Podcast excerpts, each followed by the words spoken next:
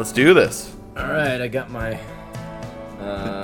Belgian-inspired, American-crafted margarita-style spin-off kettle sour session ale with citrus and salt. Here it goes. Okay. You ready? Yeah, pop it. Okay, I'm not sure how it... Ooh, it left a big... I could see the lines on the recording. Oh, the spike on the recording? Nice. Yeah. I have a Zephyra Hills 100% natural Florida spring water. Okay. How much alcohol content does that have? 100% natural Florida spring water. So I think zero. I drink it all, so I'm just going to crush it now. There we go. Nice. Really nice. Yeah, I actually should get a beer for this, but yeah, I'll actually get a legit beer. Allison's getting me one. How's it going? Thank you. All right, Allison can chime in if she wants. She can't hear you because it's going through my headphones. Only the people listening can hear us. Okay. Yeah. All right. I do have an Orange Blossom Brewing Co. It's a honey pilsner. From Florida, Lakeland, Florida. Okay. There we go. Wow. Tasty. How's yours? It's good. I like sours. I'm not sure why, but... They're good. Yeah. Yeah, they're solid. Yeah, I have no idea what to talk about. I have no idea. Well, we haven't really talked about what we should talk about, but we can kind of get into whatever, honestly.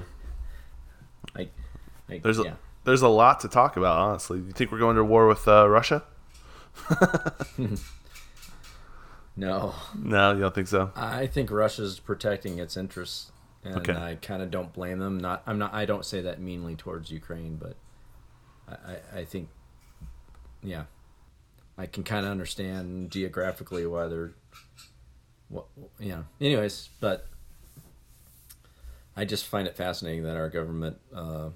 Loves Chinese communism but hates Russian communism. So that's an indication of who they're beholden to, I think. Yeah. So do you think that I thought that Russia and China, aren't they like allies in a way? Or no? Yeah, I mean, because they're both communists, but not that I don't really study this stuff, but I think they would throw each other under the bus. Oh, interesting. As soon as they become prominent, whichever one. Yeah. Which one do you think is going to become prominent? I think China believes they will, but I don't know if they really will. I don't know. Yeah. Yeah, I think China... Putin's not a guy, I have a deep respect for Putin. I mean, I'm not communist, but I don't think you mess with a guy. Yeah. So, or China either. I wouldn't want to mess with. I mean, no disrespect to either one. I mean, they're trying to. They have their own agendas, but. I'll tell you what they hate the most, both of them, Muslims. Isn't that interesting? Yeah, isn't that interesting? Huh. Yeah, I think they hate Christians too. I think they're probably both. You see it. You see both. I don't know. Putin's been kind of decent towards Christianity in some ways. I'm not sure why, but. Yeah. And I don't know deeply. Persecution in China for Christians, but I don't think it's as bad as Muslims. I'm not sure. I hear more about the Muslim persecution, and I'm not really well versed on it. What's what or whatnot. Yeah, I don't know. I don't know that stuff. What I do know is the media wants to control you by putting fear. And they use fear to control people. I mean, that's just not even the media. That's just a classic tactic. Make people afraid. That's how you control them. And I'm not afraid of what's happening at all. I'm not really that worried about it. Maybe I should be, but I don't know. I'm just not like... It's not like the end of the world. I know that's what everyone thinks. And that's always what everyone thinks. But I'm not too worried about it. I think I do think there may be a time that we have to stand up or be loud, and I don't know if war is the best option. We've been as a country in war for a long time, and not a great war. And we've been doing things as a country that's not good for a long time, since Bush, even prior to Bush, probably. You know, I've only been alive for a while, so I only remember Bush, but right. Yeah. So I think we just need to advocate for what's good, and that's not harming individuals unnecessarily. It's not imprisoning women and children. You know, it's not killing innocent people or torturing people, you know, for what they believe or what they speak, how they speak out. You know, if they have a belief and they say it, that's okay. As long as it's not violent and they're not harming someone, they can speak out. You know, if they believe that we should die because of what we believe in, and they want to say that, as long as they're not being violent, they can say that all day long. You know, if Christians are, you know, I'm thinking like Muslim-wise, but from that perspective, I'm okay with that. 'Cause, yeah, I think it's, when as Americans, if we kind of turn the other cheek in a way, like if they are saying things to us and we continue to hold our values of saying, hey, we will protect your right to speak, your free speech. If we protect that, if we are willing to say, you know, the way that these dictators are acting is not correct. There should be freedom in China and Russia. But if we go in and impose our freedom on them, you know, that's not right. We should allow freedom to happen. I think that overall wins. And I think that's going to win overall. That's just a fundamental truth. So, I don't know. Right. So I just got to kind of cling to that and not be worried, not be afraid. Be aware, probably be attentive, but not be afraid. That's kind of where I'm at right now. Right. Yeah. Yeah, it was like when Bill Gates was buying up all this land around us. You know, and that's, whether that's good or bad, I don't like the fact that one guy is going to own a ton of land. I don't like that thought. You know, and he's going to grow our groceries. But then it's like, it's Bill Gates. He's just a man. You know, he's not a god. He's not a superpower. He's not better than anyone else. He's just a human. And he's subject to the way humans live anyways. So it's like, I don't know. I'm not like, I am also under the same thing. My days are numbered, and I'm just a human, and I'm living in this world as a human, and I'm not worried about, I don't know. I'm not too worried about Bill Gates because he is human. That's kind of a nice reassuring fact. So is Putin. And so is the Chinese Xi Jinping. You know what I mean? They're both human, and they have humans underneath them. And humans act a certain way, so I don't know. I can go on a rant. I don't want to go on a rant here. I'm not worried. Yep. That's where I'm at. I feel like all everyone's trying to peddle right now is fear, and it's just, I'm not really that worried. Yeah. Yep. Does that make sense? Yeah. Yeah, there's just there's things that are bigger than the agendas of world leaders.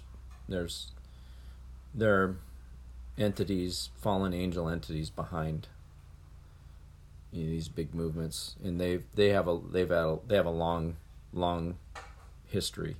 We're trying to do this over and over. It's the same thing. Yeah, this is not anything new to us as humans. Yeah, humans have been puppets of their agenda.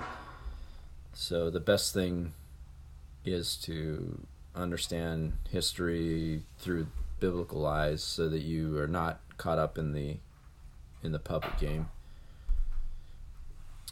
Yeah. So. That makes sense. Yeah. That makes sense. History. Yeah. Go ahead. Yeah.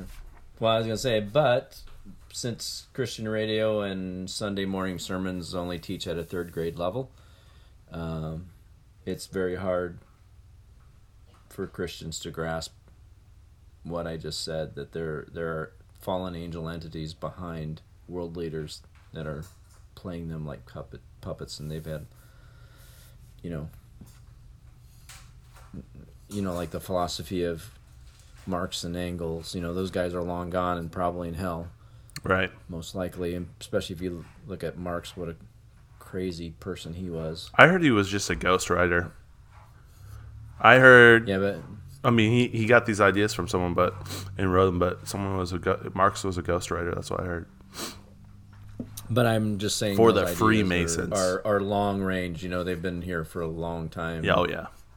And so there's entities behind them that have long range plans worked out. You know, different world wars, and they love the bloodlust. You know. Yeah. And that's the problem with America is we're, you know, what? How many? 50, 60, 70 million babies have been aborted on our soil. You know, how can we can't stand in righteousness against other countries. Not that I've participated in that, but it's part of what's going. Yeah, I don't know. A lot of innocent bloodshed. There's that, and there's other. I mean, us as a country, we've done things that, you know, just bombed. Yes, just bombed innocent people over and over and over again. I was listening to a podcast today. That's why I kind of got on my little tangent. But what the U.S. has done specifically in the Iraq War and Iran War is instead of interrogating terrorists, because we can't do it, we actually prop up a third party and a dictator, and then they like do awful things, and they're not sanctioned or governed by our laws, and then we take that intelligence and use it to further our cause. So what we're doing is propping up dictators who are just evil individuals, and then they do all our dirty work for us. And there's camps full of suspected terrorists who are Western. There are Americans in the camp. There are Australians in this camp. There are people from the UK in this camp who brought in the father of this family, and they brought in the father and his wife and the kids that are there, and then his wife and has had other, like, people have had babies in these camps where these babies are now have grown up in a prison camp because their dad was a suspected terrorist there's no real evidence there. And these kids are, you know, thousands of kids are growing up in prisons in like Syria. And they're Americans, like they were American, their parents were American, but because they're suspected terrorists, now these kids have grown up in these camps because we've taken our violence, and because the Americans can't do it, we've just shifted it to someone who can, and that's just so dirty, absolutely dirty, you know. And when does that shift to, you know, homeschoolers, you know, or anti-vaxxers or whatever? That's the next shift. If we're doing that, there was some, I hear you. There was a guy at Yale or Princeton, a theology teacher, that said, if you don't get vaccinated, you have the spirit of Antichrist. Oh wow! So, yeah, I started following this Twitter account called Woke Preacher Clips, and it's funny because it's just like woke preachers and just clips of. I mean, because everyone's doing church online these days, you know, and so you can get anything and all these different things, and it's just literally like the craziest things preachers are saying. It's crazy. And this guy is just going through and listening to sermons from these, you know, preachers and then posting them on Twitter. It's really enjoyable. Yeah. But yeah, what you said is not, I mean, that makes sense, you know, the spirit of Antichrist. Mm-hmm. If you're an anti-vaxxer. I just heard last week too, this is sad. This is no... I'm not getting down on Catholics. I have friends that are wonderful, godly people that are Catholics, but I disagree with, you know, some of their theology. But a Catholic priest... I should go back and find out. Get the receipts. It's just... Yeah. Yeah, it was just recently, but for the last about 20 years, he's been saying... He's been baptizing wrong. Because as a priest, you're supposed to say, "I baptize you in the name of the Father, the Son, and the Holy Spirit." Okay. But he was saying, "We baptize you." Like, maybe, I don't know if he was thinking the Catholic Church. So he said, "We baptize you in the name of the Father, the Son, and the Holy Spirit." Well, he's incorrect. So the baptism didn't take. So that means you're not saved, because in Catholicism, a priest has to baptize you, and if you're outside of the church, you're not saved. And so if people, if a little kid was baptized and then died of cancer, he's now in hell because this priest, according to Catholicism. Yeah. But, and so this guy is just brokenhearted that he's been doing it wrong, and he's going to spend he's going to spend the rest of his life trying to make amends. But it's like, well, you don't have to make amends. You didn't do anything wrong because you didn't save anybody. Yeah. In my view, but I feel bad for the guy because this is a worldview. Yeah. Yeah, that is unfortunate.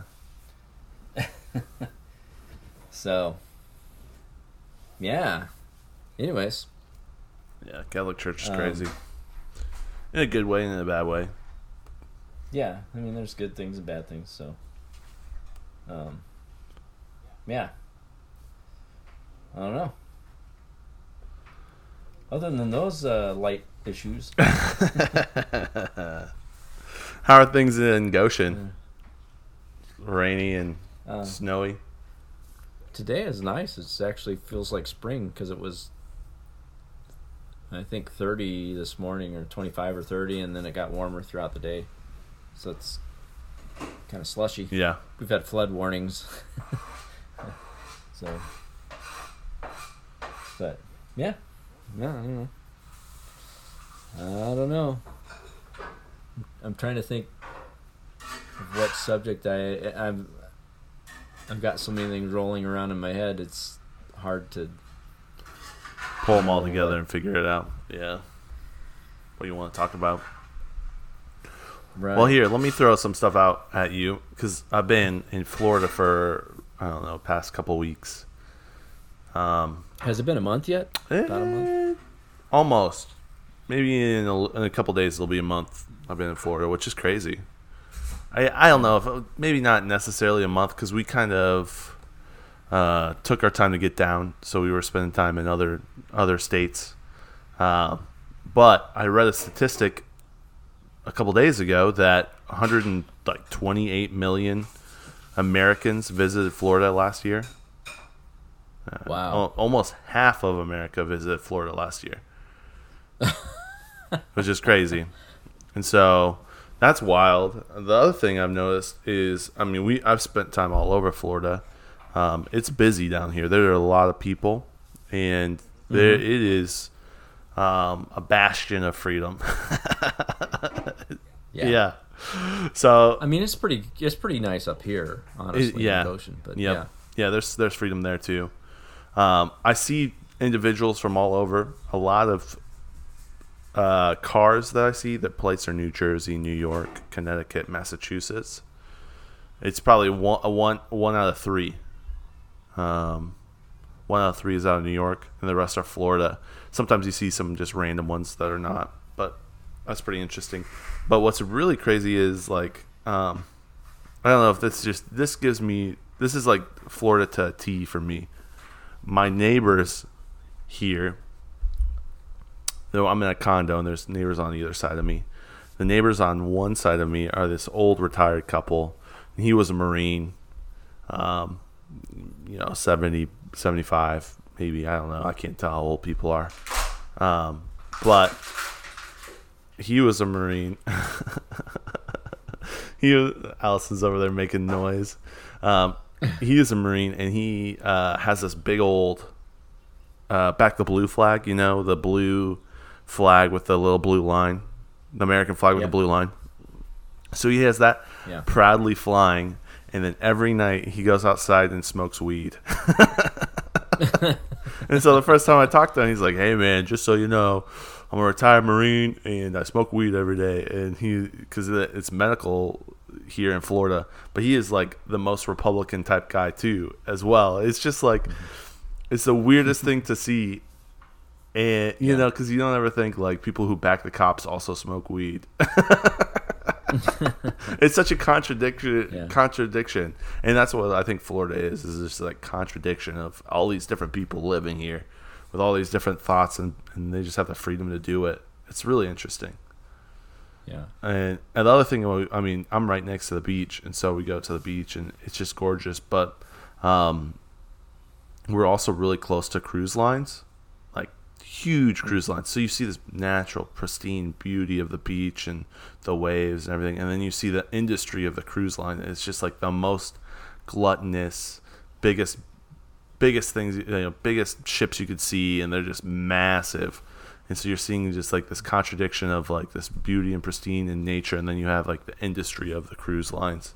It's such a weird push and pull. It's the same as, to me, right. It's like the same as smoking weed and backing the cops. It's like this push and pull of just two different worldviews, you know? So it's been really cool to be down here. I think every time I come down to Florida, I become a little bit more conservative.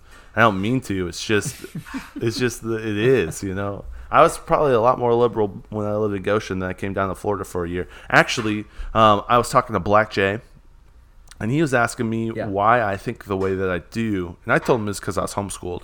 But I actually think a big reason why I kind of got out of the Goshen, like hive mind in a way. You know, I was hanging out with all the local Goshenites, which is great. They're great people, but they all think a certain way.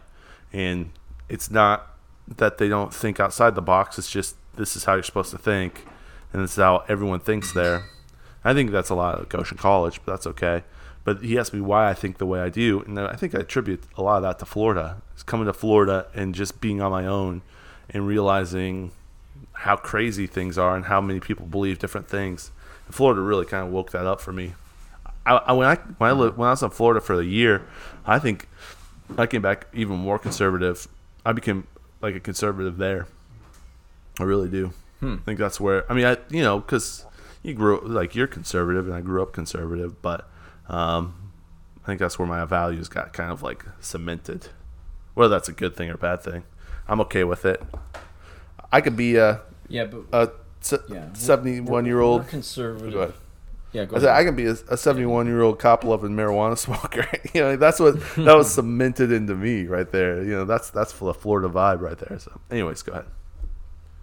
Well, I was gonna say we're conservative. Okay, my stepdad was conservative because he was in Vietnam, and he got spat on by the Democrats and used by them, and people died because of their foolish ideas. And so he's conservative because fiscally you do things that are wise and stuff like that. So he and this is not to put my step down, Dad. It's not, I'm not putting him down, but his conservatism is based on kind of political and cultural views. And I think I moved from political, cultural conservative because I grew up with that to being conservative because of my biblical views. So, you know, I can disagree with my stepdad. There's, you know, because I have a biblical view that he thinks is crazy. Yeah. So I have, you know, and I can be more lax on things. I don't know if that makes sense. I could be more lax on certain things because I don't think it biblically it's a big deal. You know, like I respect Joe Rogan because he, even though he leans left, he appreciates hearing other people, whereas maybe my dad he doesn't know who Joe Rogan is. And again, I'm not throwing my dad under the bus, but he wouldn't have, you know, he doesn't want anything to do with those liberals. You know, yeah, those liberals. So we're different. Yeah, that's a good thing. And so that's what you grew up. You grew up conservative because of the biblical. No, you know, we have a biblical view that the Bible is, you know, worth investing in. And you and I haven't agreed on everything, but we don't really argue about stuff. Usually, a lot of times we disagree, and then I'm like, oh, okay, I see what you're saying. Yeah, or vice versa. Yeah. I can't. Yeah. Yeah. It's very small thing. Right now, it's nothing like major either. That's the other thing. It's like there's little things you can disagree on, but it's not like changes our perspective of things. Yeah, because our conservatism is not really based in politics. Yeah, party line. It's not based on hive mind thinking. Yeah. Like you have to think and view the same way I do. Yeah. Yeah. Yeah, like rap isn't my style that I like, but you've played some rap that's deep, good stuff, and like your friend Abe and Black Jay, I listened to some of his stuff, and I'm like, he's a lyricist. Yeah. Yeah, you know, I mean, it's not what I will listen to, but I, you know, and I'm a musician too, so I'm like, well, you know, I can hear talent. Yeah. When I hear, you know, it's there. So I love them for the fact that they're local. Like, that gets me so excited. I would much rather listen, even if they're not as talented, I'd much rather listen to someone who I know personally, because it's like, I could care less about, you know, let's say Drake. He is a famous R&B artist. His music's great, but I would much rather listen to someone local who I know, because that's going to be closer to me always. Like, whatever Drake has to say is not going to pertain to me. You know, I mean, he's in a different world than I am, but Abe and Black Jay, they're in my world. You know, we have similar shared experiences, and I love that. Whether their music's, you know, I could argue I like it better. I think it's better. But I just love that. I love that.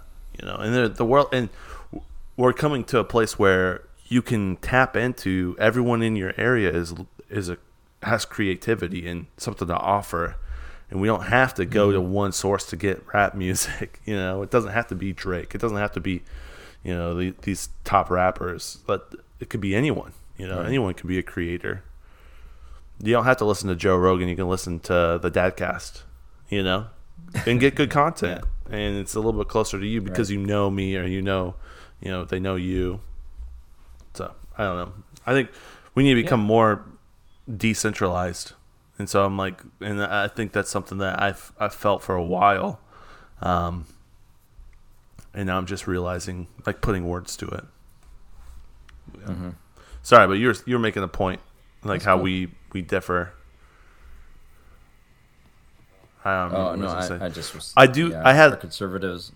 have an idea. I thought we can come back to the conservative type of things, but I don't want to talk about that. It's boring. Politics. I feel like politics is everything everyone talks about too. It's just like, oh my gosh. Yes. And that's why I keep going to what is going on in the spiritual realm, which is much bigger than politics. But anyways, ask. Yeah, we can get to that because I'm pretty interested in that. When you talked about abortion and the innocent blood for America, do you think that in our lifetime, this is just a question that I heard and I was like, oh, this is an interesting thought because I never thought about this. Do you think in our lifetime that Roe versus Wade will be unturned? Because I know we just said not to talk politics, but Supreme Court is now pretty conservative, and this next wave of elections looks like it's going to be pretty conservative. We're seeing more of the Black, Latino, and Muslim vote go conservative because that's kind of just everything is going conservative recently. You know, who knows? But do you think that in our lifetime that might happen? I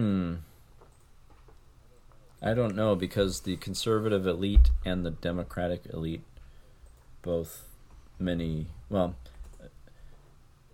there are Republicans that have biblical values, but a lot don't. So I'm not sure. I don't want to sound like a downer, but I'm not. I mean, we need to keep working at that, because I think it's wrong to shed innocent blood like that. But I don't know. I don't know if I should be like going, yeah, it's going that way, but I don't know. Yeah, there's a thought. There's a thought that was kind of thrown out there to me, and it was something I never thought about. I'm like, that would be really interesting if that happened in our lifetime. You know, it would really, it would just be really like so countercultural. But I will say, I think one thing Democrats and Republicans have in common is they want to control us and control our bodies. So I could see it being passed. You know what I mean? Yeah. That's a good question, and my conviction is I hope it does get overturned. But even if you make it a law, the hearts of the people have to not want to. I mean, most people don't look at it as shedding innocent blood. They look at it as, well, the baby's inconvenient, or I don't want to bring a baby into a poor family, blah, blah, blah. But it's innocent bloodshed is what it is. So, but most people don't see it that way. Hard thing for me is, like, when is conception? And no, you can't even have a conversation about it because it's so, like, people are just like, it's like, I don't know. Like, is conception, when is life formed? You know, for maybe me it's conception, right? But for some people it might be when it becomes a clump of cells or whatnot. So like there is a little gray line there that you can have a conversation about. You can't even have a conversation about that now. And it's getting to the point where, like, when it's too late, when is it, you know, because at some point there's people that are, I don't know, advocating for even when the baby is born to be able to still abort it. That's out there too. So it's like, that's so crazy too. So it's like, man, it's such a, I just thought it was interesting to hear that it may be possibility of in our lifetime that happening. And most people would think it's backwards, or at least culturally people would think it would be backwards. Yeah, and Two guys talking about abortion. I know. Yeah. You heard it here first. Well,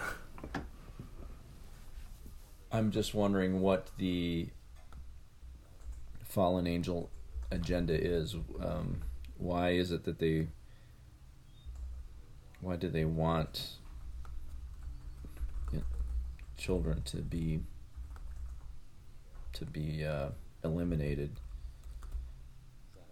So that one I'm not quite sure what's going on there. Except that there's a, you know, the fallen realm hates us more than we even know, and so if they can annihilate us through war, civil war, or whatever, and yet they do use humans as puppets to do their bidding too. So they need, I don't know. I guess I don't understand what the agenda is there. Why? Except that there are competing views among, I know this sounds weird, but the demonic, the fallen, I keep saying fallen realm because demons are like the lowest ranking order of the fallen realm. There's much higher ranking entities than demons. And can you explain where the fallen realm comes from? Like, back that up a bit? Yeah, go ahead. Yeah, let me tell you though that there are competing agendas in the fallen realm. Whatever's over America or Russia or China, they're different entities competing against each other. They're not unified. So, but what was your question again? What? Was back it up and explain to us what the fallen realm is. Like total. Let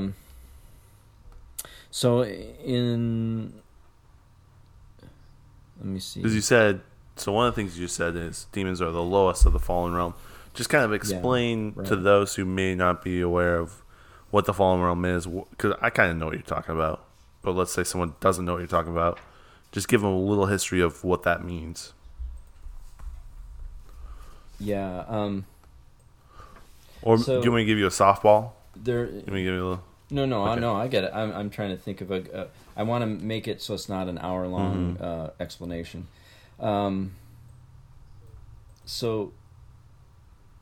the dominion of men and women, so when I say man, I mean men and women. I'm not being sexist, but the dominion of man is earth.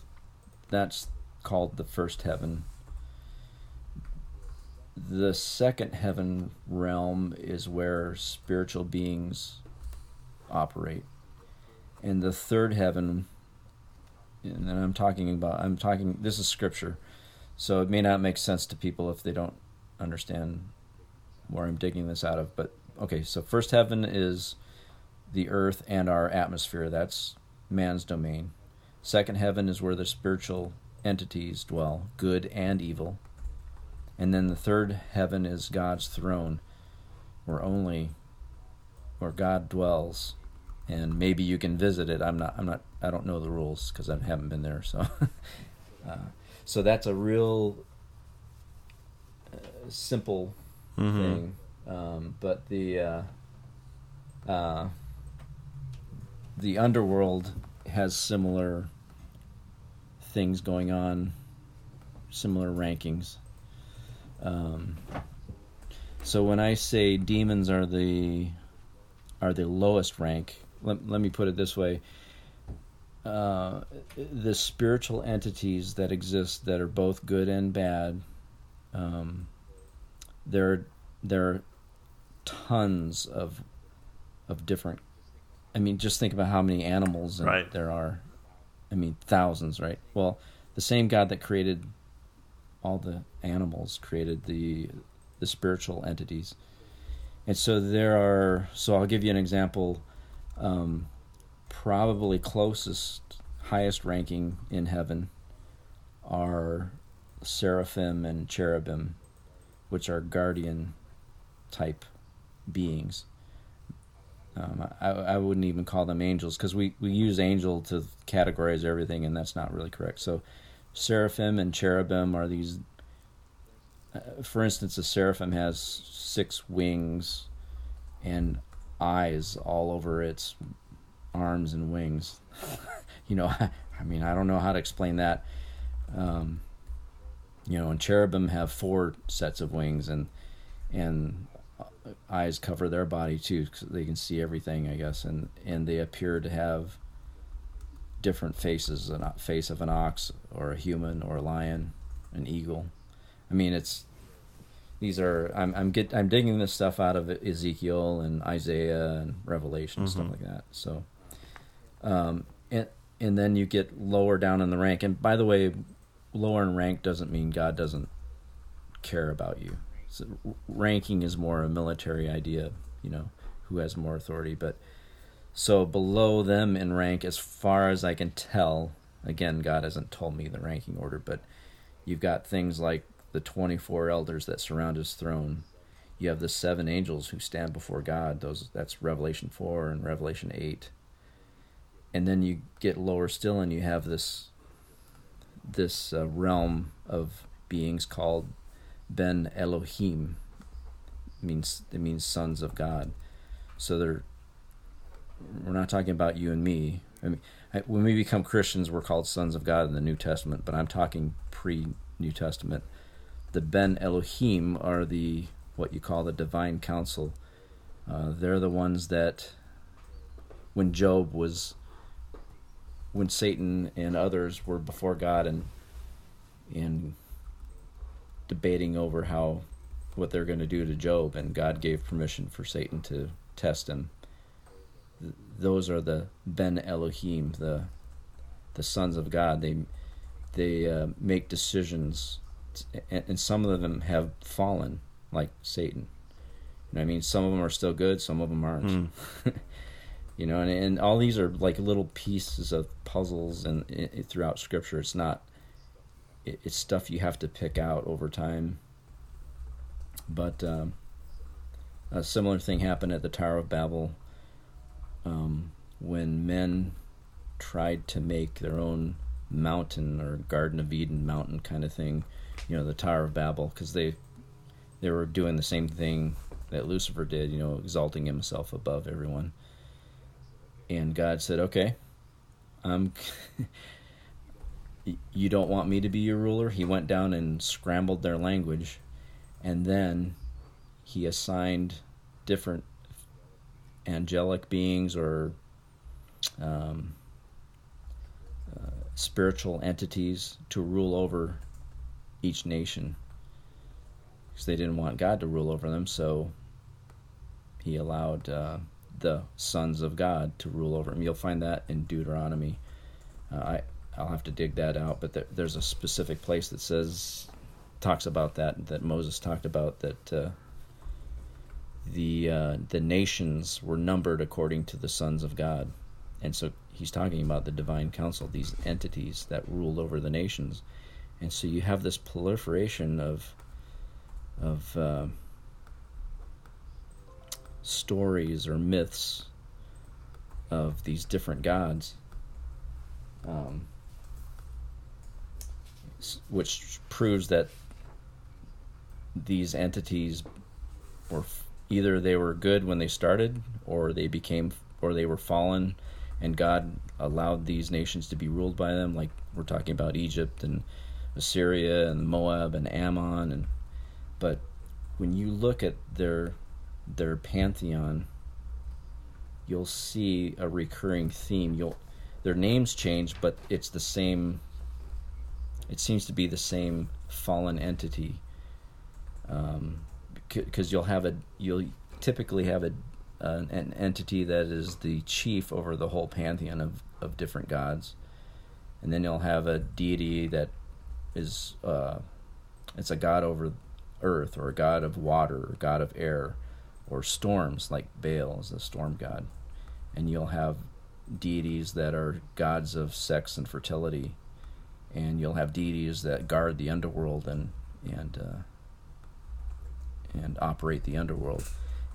But their names change in every different culture. So what I think you're seeing is these fallen angel or fallen entities that are actually real, but their myths and their idols and whatever culture uses to worship them.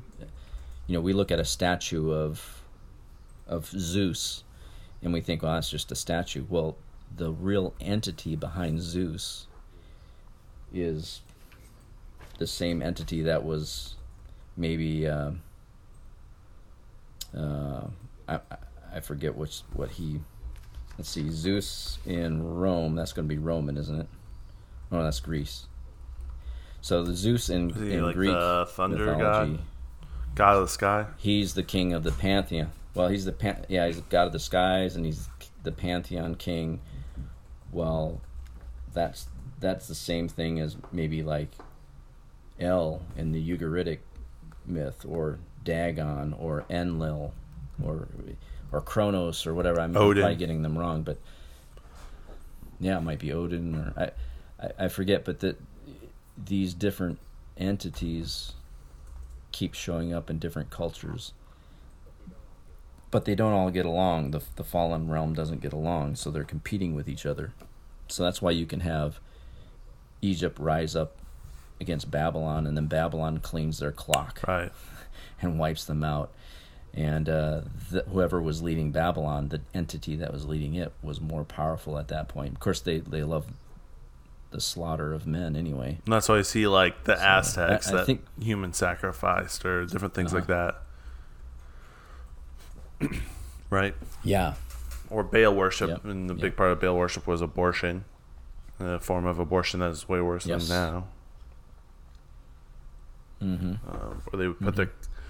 Yeah, they seem to have sexual perversion and child sacrifice seem to be a typical thing that these entities love. So,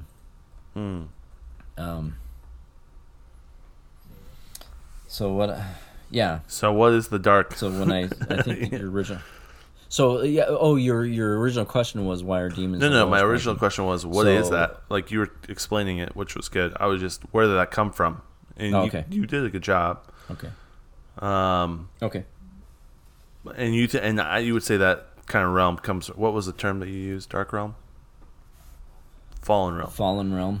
Fallen entities, came from before Genesis, or early Genesis? Or what's the passage that you get that from? Yeah. You're going to get you're going to get the what is it, Deuteronomy? Let me look it up here. I have all these papers that I'm going through.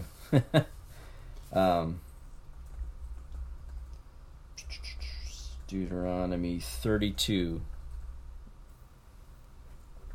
chapter 32, verses 8 and 9. And again, I'm not going to go into all, the explanation of it, but that is talking about the God's divine counsel. So the thing about God is he doesn't need anybody to tell him what to do.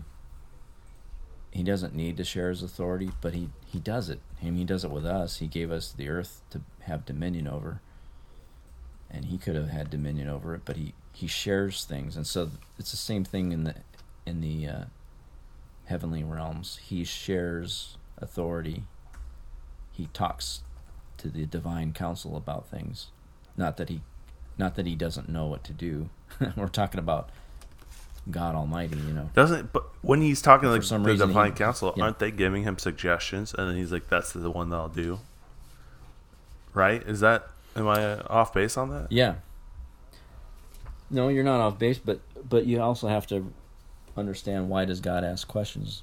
Like when Adam and Eve first sinned, and he comes into the garden and he says, "Where are you, Adam?" Do you think he really didn't know? I mean, if he knows everybody, everything. And then he says, "What have you done?" Do you think he didn't know? That's a good point. Yeah, so usually when he asks questions, he's asking us to participate with him, maybe because we're supposed to grow. So maybe that's how he treats the divine counsel. Now, I'm glad you're asking that question because I haven't thought of it, but I would say he doesn't ask them because he's unsure. He asks them questions because he's probably training them as well. I mean, they're lower beings than he is. See, we just don't get trained on stuff like that. We get this third grade flannel. Yeah. I remember those. Idea of you're born and you live a good life and then you go to heaven. I mean, well, there's a lot more in between, and there's a lot of stuff going on. There's a whole unseen realm that is never taught about. Yeah. So, but you, again, I didn't answer demons, but demons are the lowest rank. They're actually, this is going to blow you away, but the first 400 years of our church fathers knew what I'm about to tell you, but somehow somebody changed the teaching on this. So, and you're familiar with Genesis 6, where the Ben Elohim, the sons of God, certain ones that were fallen, decided to mess up the earth and create a hybrid race, right? Race called the Nephilim. So these angelic beings, I don't know, or they're not, there's fallen entities. I don't know how they did it, and I don't want to know, but they cohabited with women and created the Nephilim race, which are these half-breeds of they're human, and they have the whatever is inside these fallen angelic beings or whatever they are. So the Nephilim were straight up evil, and it got so bad that God decided to wipe out every living thing except Noah and his family, because they were infiltrating the bloodlines of all humans, which was going to mess up the Messiah later on. Because the fallen realm knows there's a Messiah coming, and they knew that was coming. So the Nephilim had to be wiped out, and God flooded the whole earth. So their bodies were destroyed, but their spirits were allowed to roam the earth, and that is what you call a demon. And for some reason, like I said, the first 400 years, our early church fathers understood that and talked to it like that. That's why in the letters of Peter and Jude, you have them making these little innuendos about the fallen realm and these beings that were locked in Tartarus until final judgment. So they're talking about the angelic realm that rebelled, and then their offspring were the Nephilim, or the giants, or whatever you want to call them. And those giants, like I said, their human part was killed in the flood, but their spiritual part is allowed to, basically test humans. And so when Jesus, this is the cool thing, is that when Jesus is casting demons out, like when he cast that demon called Legion out of the demoniac, and it was 1,000 of these demons that went into that herd of pigs, and they hurled themselves off the cliff. So Jesus is casting out demons. What he's doing is he's fighting giants. Like David. That's interesting. Yeah, but we're not taught that. We lost that after the first 400 years. Something happened where the supernatural realm has been dumbed down in our teaching. So the stuff I'm saying wouldn't have surprised somebody in the first century. They would have been, I knew who the Nephilim are. I understand that's what a demon is. But today we're like, I don't know, a demon is Satan, and everything with him is a demon. Well, nuance no, to there's that. More than just. Do you think that this, what you're talking about, explains kind of old mythology then?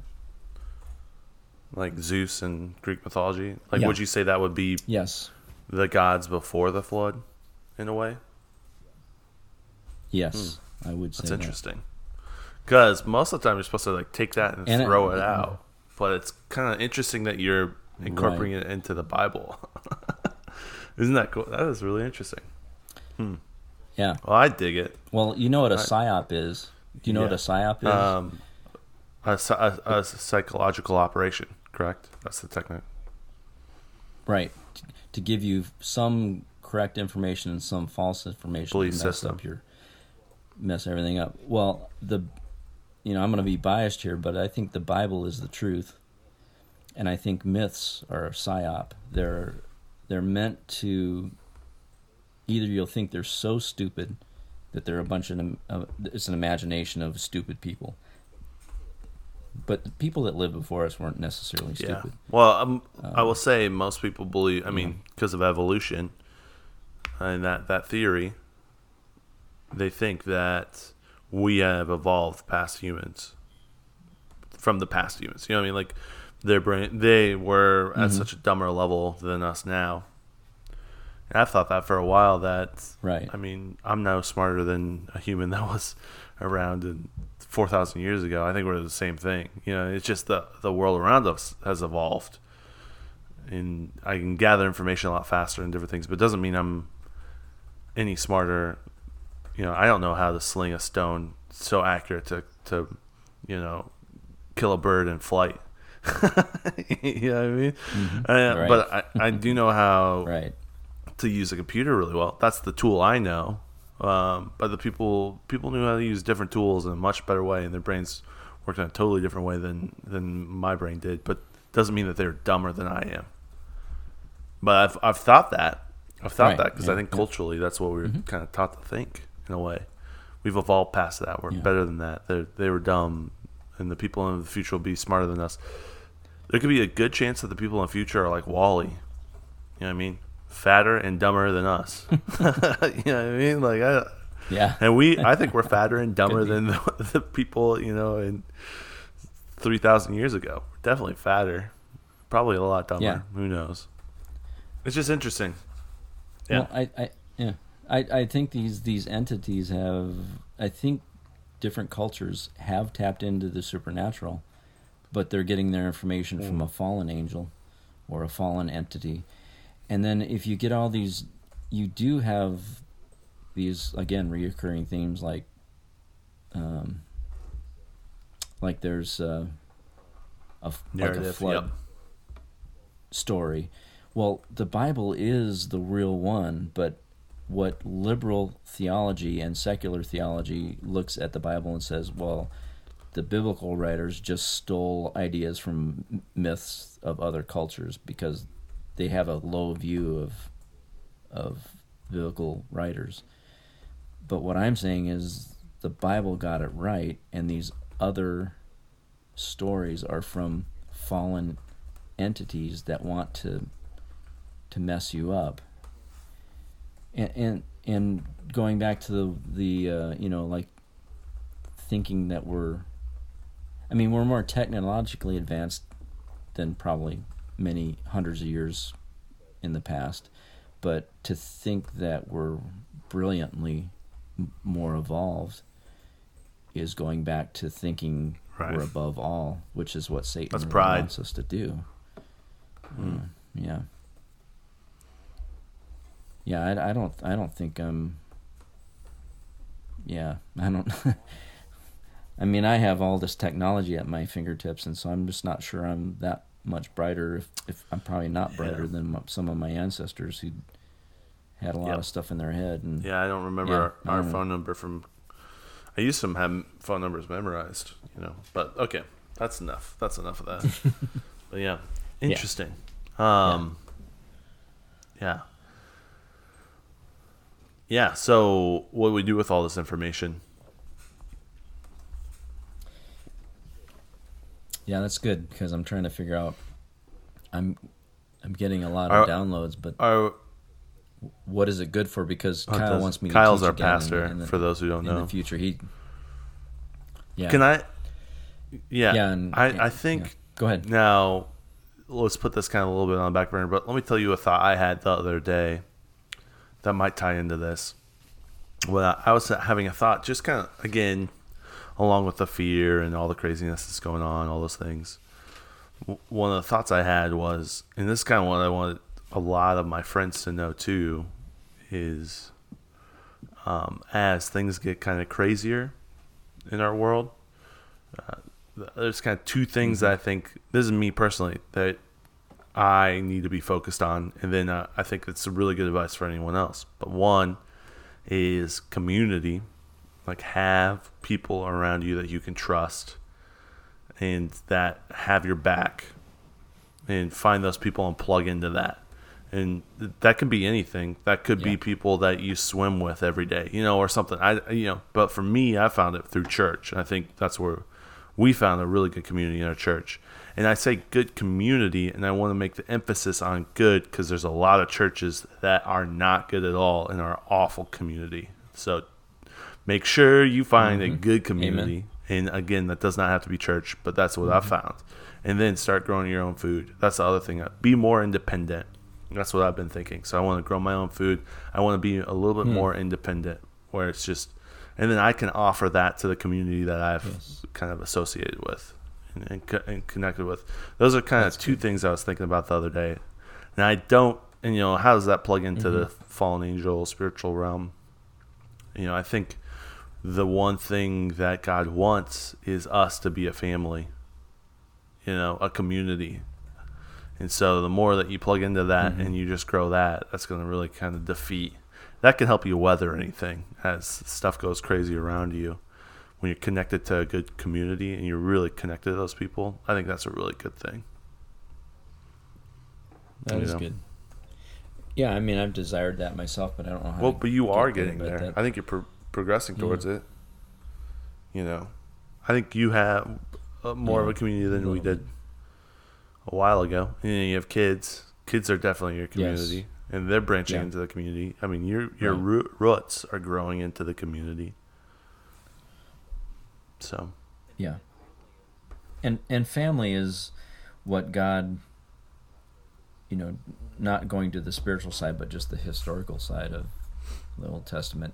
He kept pulling individuals and families out and working with them, because men were building empires, you know, and he was building family. And that's the building block that he works on, I think. Yeah, so that's really good, because I'm talking about things that are like at a huge high level, and I don't quite know what to do with it, except that I need to keep learning about it and help people understand it. But the practical thing is exactly what you said. What's your small community, and let's try to get a little more off. Oh, you just dependent in a way. You're not so dependent on everything else. You know, that doesn't have to be off grid because those chains are breaking down. Yeah, I don't mean it that way completely, but I'm, we have to be local, like you said. We can't depend on stuff that comes across the ocean anymore. We have to do it here. Yeah, no, it's great when it all worked really well, but we have found out that just a small hiccup and it all starts going the opposite direction fast. And so it is good to know that. I mean, I think that's a wake up call for a lot of us. It's like, all right, yeah, let's. And, you know, I'm not averse to buying stuff from China or from Ireland or France or Congo or wherever. But yeah, we've seen that is not dependable.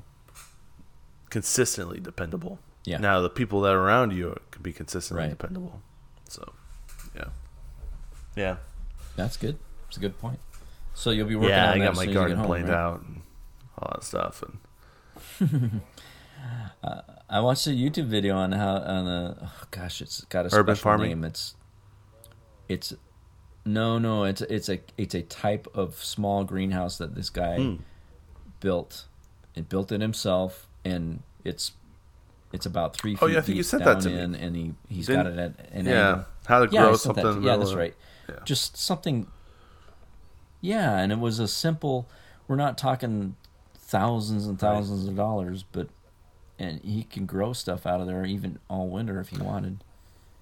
But he did have some land, but I mean, it wasn't that long. It was maybe a little bit longer than my garage. Like I don't quite have a place to do something like that. But it was only, like 6 feet wide or something. And I want to take the part behind my garage, that kind of little area, and make that into like some greenhouse type thing. Yeah, you have a lot of shade though, and that's back there, so that's the hard part. You need some more open space. I got only one really good spot that all the sun comes down on, But, yeah, I made it into a patio. It may not have been the right choice. That's okay. That's all right. Yeah, interesting. Yeah, I was. It's funny because one of my coworkers was talking about all the stuff we're talking about now. He had to do a sermon on Daniel 9. I think it's Daniel 9. Is that where the one where the angel's trying to get to him? He's kind of pushed off because of the Prince of Persia. Is that Daniel 9? I don't know. Yep, if that's which Daniel. Shows you that. Yep. Michael is a prince. He's an angel, but he's also called the Prince of Israel. And then the Prince of Persia was warring with him. It took Michael 3 weeks to get his message to Daniel. It wasn't Gabriel, was it? I think it was Michael. So he had to do a sermon on that, or maybe it was Daniel 10. I think it might have been Daniel 10. Oh, really? But. Huh? It's 9 or 10. It's there. Yeah. He was doing a sermon on that, and he started uncovering the stuff that we're talking about now. So it was interesting because we've talked about this, and then my coworker in Florida is talking about this, and it's a idea that's starting to get up. It's around me, and so it's like, oh, this is a really interesting thing to be. And it wasn't when he was telling me. He's like, "Can you believe this?" I'm like, "Well, I mean, I've had these conversations recently. It's not brand new to me. It wasn't blowing my mind." But one of the things I said to him was, what are the principalities in your area? You know what I mean? In Florida, in this specific area. And it got me thinking, we've thought about this, like, what are the principalities in Elkhart? We've had that conversation with our friend, Adrian. And it's like, what are those kind of ranks in our area? And he had a really good kind of rebuttal in a way. He said, I mean, you don't want to get too caught up in that. That's not where you're supposed to be focusing. You're supposed to be focusing on the Lord. But I also think that God, as you start listening and paying attention, he'll show you things. What's that principle? When you buy a Ford Focus, all you see is Ford. You realize how many other people are driving Ford Focuses or whatever, Right. Yeah. There's a word for that. I think that's just kind of like as things get kind of Like you had said something about that one Dagon, is that what it was? Who is kind of like Zeus and kind of like, and it was interesting because this morning I read in my Bible about when the altar of the Lord got sent to, well, it got taken over by the Philistines and they put it in the same temple as Dagon. He kept on falling down. And then his arms were broken off and he laid down. Yeah. And so it's just, you know, it's funny how you don't read the Bible, or it's in a small spot in the Bible, and you read it, and then that same day you're talking about it, and someone brought it up without even saying, you know what I mean? It's just, I don't know. Right. It's weird. It's a cool weird. It's a cool weird. Mm-hmm. It's a cool weird. I just mentioned to him to just be aware of it. Because if he's on this train, he's going to be aware of it, and I would really be interested to hear kind of what are the, are there regions, you know, is Florida a region or one area of Florida a region? And, you know, or is it the South? Is it broken into four regions? Or I don't know, you know? And that? Yeah, I think our geography is often, I bet, I mean, I think there are good and evil thrones or dominions or whatever over each country. So there's probably a regional entity over the region of the South and the region of the Midwest, and as well as there's an entity over Indiana and over Elkhart. That's broken down even smaller. Yeah, I suspect. And the thing is I can't. Right. You know, I'm a man who has very limited understanding, and just like Adrian said, that you know, we want to be careful not to get. I mean, what does it matter if I know exactly what entity is over Elkhart County? I don't want to mess with it. Whatever. If it's evil, I don't want to mess with it. If it's good, I want to help it. Right. You know. Well, I wonder if when you watch things that happen in the United States, if there's a way that you can kind of see that stuff play out if you look through that lens. Yeah, I don't know. Yeah. It's just something to think about, maybe. Yeah. Well, why did we have a civil war? What was going on? Slavery, obviously. That's the one. No, I think it's way more complicated than that. I've been interested in that for a little bit. They say every man turns 30. I don't know if I made this joke already, but every man turns 30 and gets into either craft beer, smoking meats, or a specific war. I think mine's the Civil War. I'm already knocked out. When I was 20, it was craft beer. When I was 25, it was smoked meats. And now I'm getting into... I actually need to get a little bit more into smoked meats. But yeah, Civil War has been really interesting. Like, why did that happen? What was all that? Yeah, and it was all... Yeah. It was fascinating. I mean, because, we keep looking at the history, the human history, but there's history behind it. Spiritual history that's going on. Yeah, because I've been mulling over in my mind these great rebellions in the spiritual realm. You know, Genesis 6 was one of them, where the Watchers fell and bred with women and made the Nephilim. Well, that's crazy. And then that was just before the flood. And then right after the flood, I mean, I'm talking a couple centuries, but after the flood, the Tower of Babel, where those fallen entities got men to build a tower to try to make their own holy mountain or whatever they were up to. That was another huge rebellion. And the when Israel was exiled is another huge. There's something huge going on in the spiritual realm, because that's where I'm at right now. And Ezekiel and Jeremiah, who are prophesying to Israel, because they've been exiled, and like because I'm aware of this second heaven realm stuff going on, I'm reading it in a different way. I keep seeing God rebuking the entities surrounding Israel.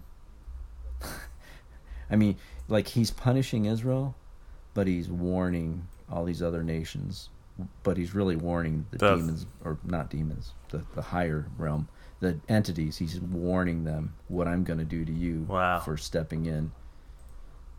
and punishing my, I mean, my people were punished because they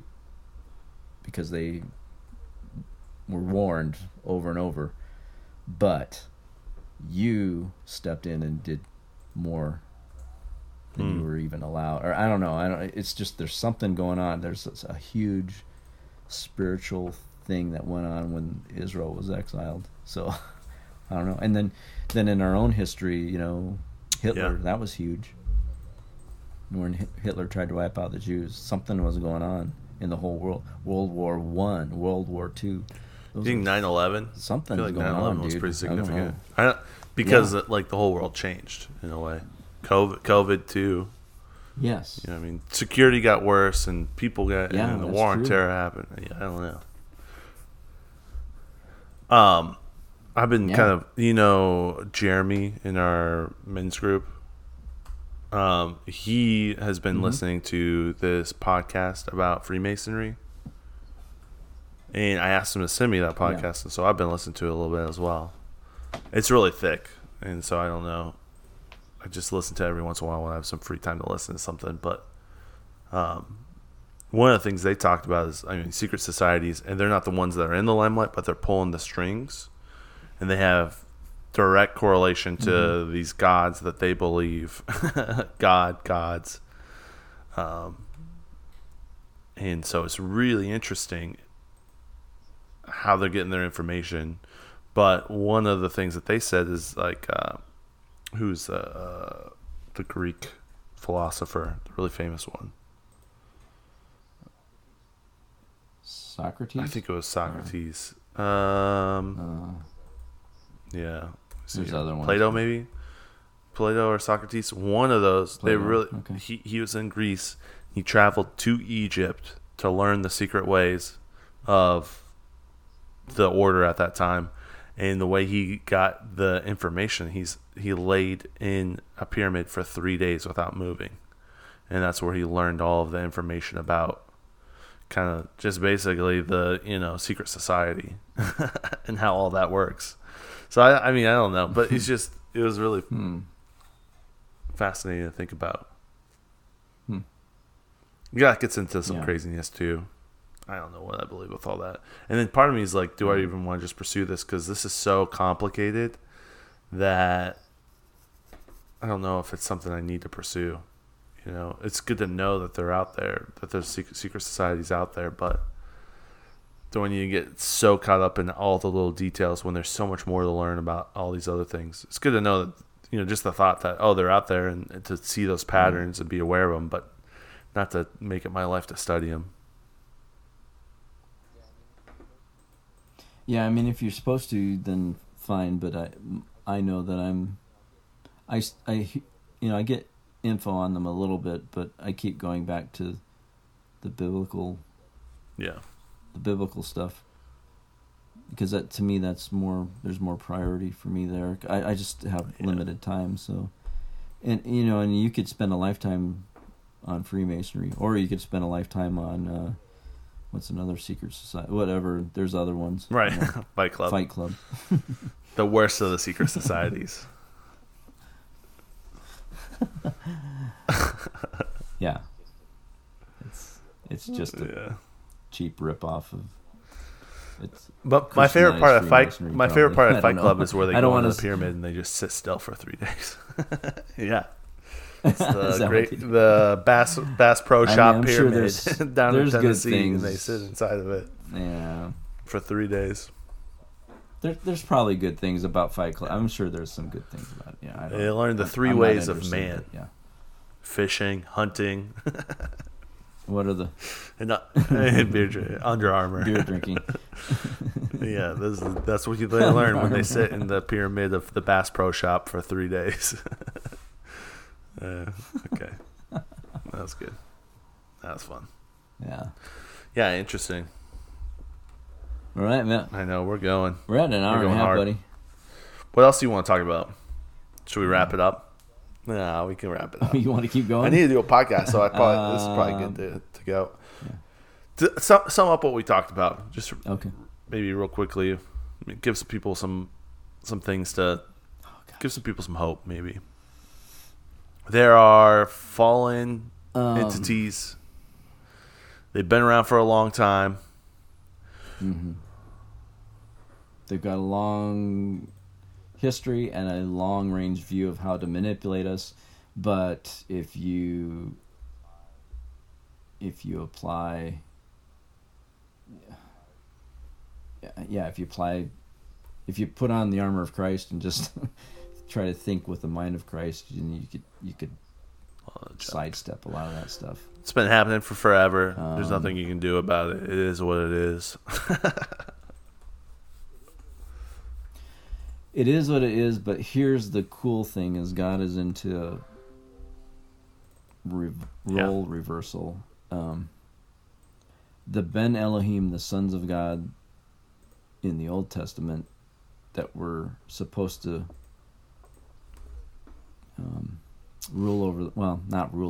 supposed to help. Let's just say, I don't know for sure, I wasn't there, but they were supposed to guide all these nations around Israel to do good things. I'm losing track of what I was thinking. Okay, role reversal. Okay, Old Testament sons of God meant the angelic beings that had a divine counsel with God. In the New Testament, we're called the sons of God. When we become Christians, Jesus is our Lord. Now in the New Testament, we're sons of God. We replace the divine counsel, which a good angel doesn't bother them, because we're on the same team. But a fallen entity hates us all the more because we, in our weak state, are replacing them. It's such a rebuke to them. And then when you see Jesus casting out demons, he's fighting giants. He's fighting the fallen spirits of these long gone Nephilim. So he's fighting demons, and when he's telling his parables, he's teaching us humans. But there's a whole unseen realm gnashing their teeth at him. And as I look at parables now, I'm like, oh, he's just smacking them in the face, just left and right, and they hate him. And can you imagine Jesus teaching like on the Sermon on the Mount? He's teaching, and there's humans in front of him that he's teaching, but he can see the spiritual realm gnashing their teeth at him when he says all these things that are counter, that the meek will inherit the earth. Well, they're not meek. They manipulate and use humans to their advantage. I don't know. It's just fascinating. The Bible is so crazy, amazing, and so many people have gotten bored with it because they're not being taught anything except, again, the third grade. Jesus loves you. This I know, for the Bible told me so. Yeah. Yep. Which is true. It's true. That is true. But you need to go beyond that. That's why we're losing our youth. It's like, this is way more fascinating than Harry Potter. You know what I mean? It's on the same level. And it's better, right? Yeah. But it's like that spiritual crazy. Yeah. Like deeper than it's like the deep magic, and it's fascinating, but no one wants to talk about it. Yeah. And it's kind of like part of our history too, which is so crazy as well. Like, it's fascinating. Well, I'm frustrated because we're losing our men and we're losing our kids in church. And I'm like, come on. Yeah. So, anyway, I does a good job. What a little bit. Yeah. Yeah, we can get a little bit more into it. I wonder, when you start talking about the meek will inherit the earth and something like that, like that's literally the counterculture for the demonic in a way. What passage is that? Yes, exactly. What is that, the Beatitudes? Or is that the Great Commission? Yeah, you're gonna. I think that's I think that's gonna be Matthew 6. You know how I know my Old Testament way better than my New Testament. But yeah, the Sermon on the Mount, where Jesus is saying all these things that are countercultural to the fallen realm.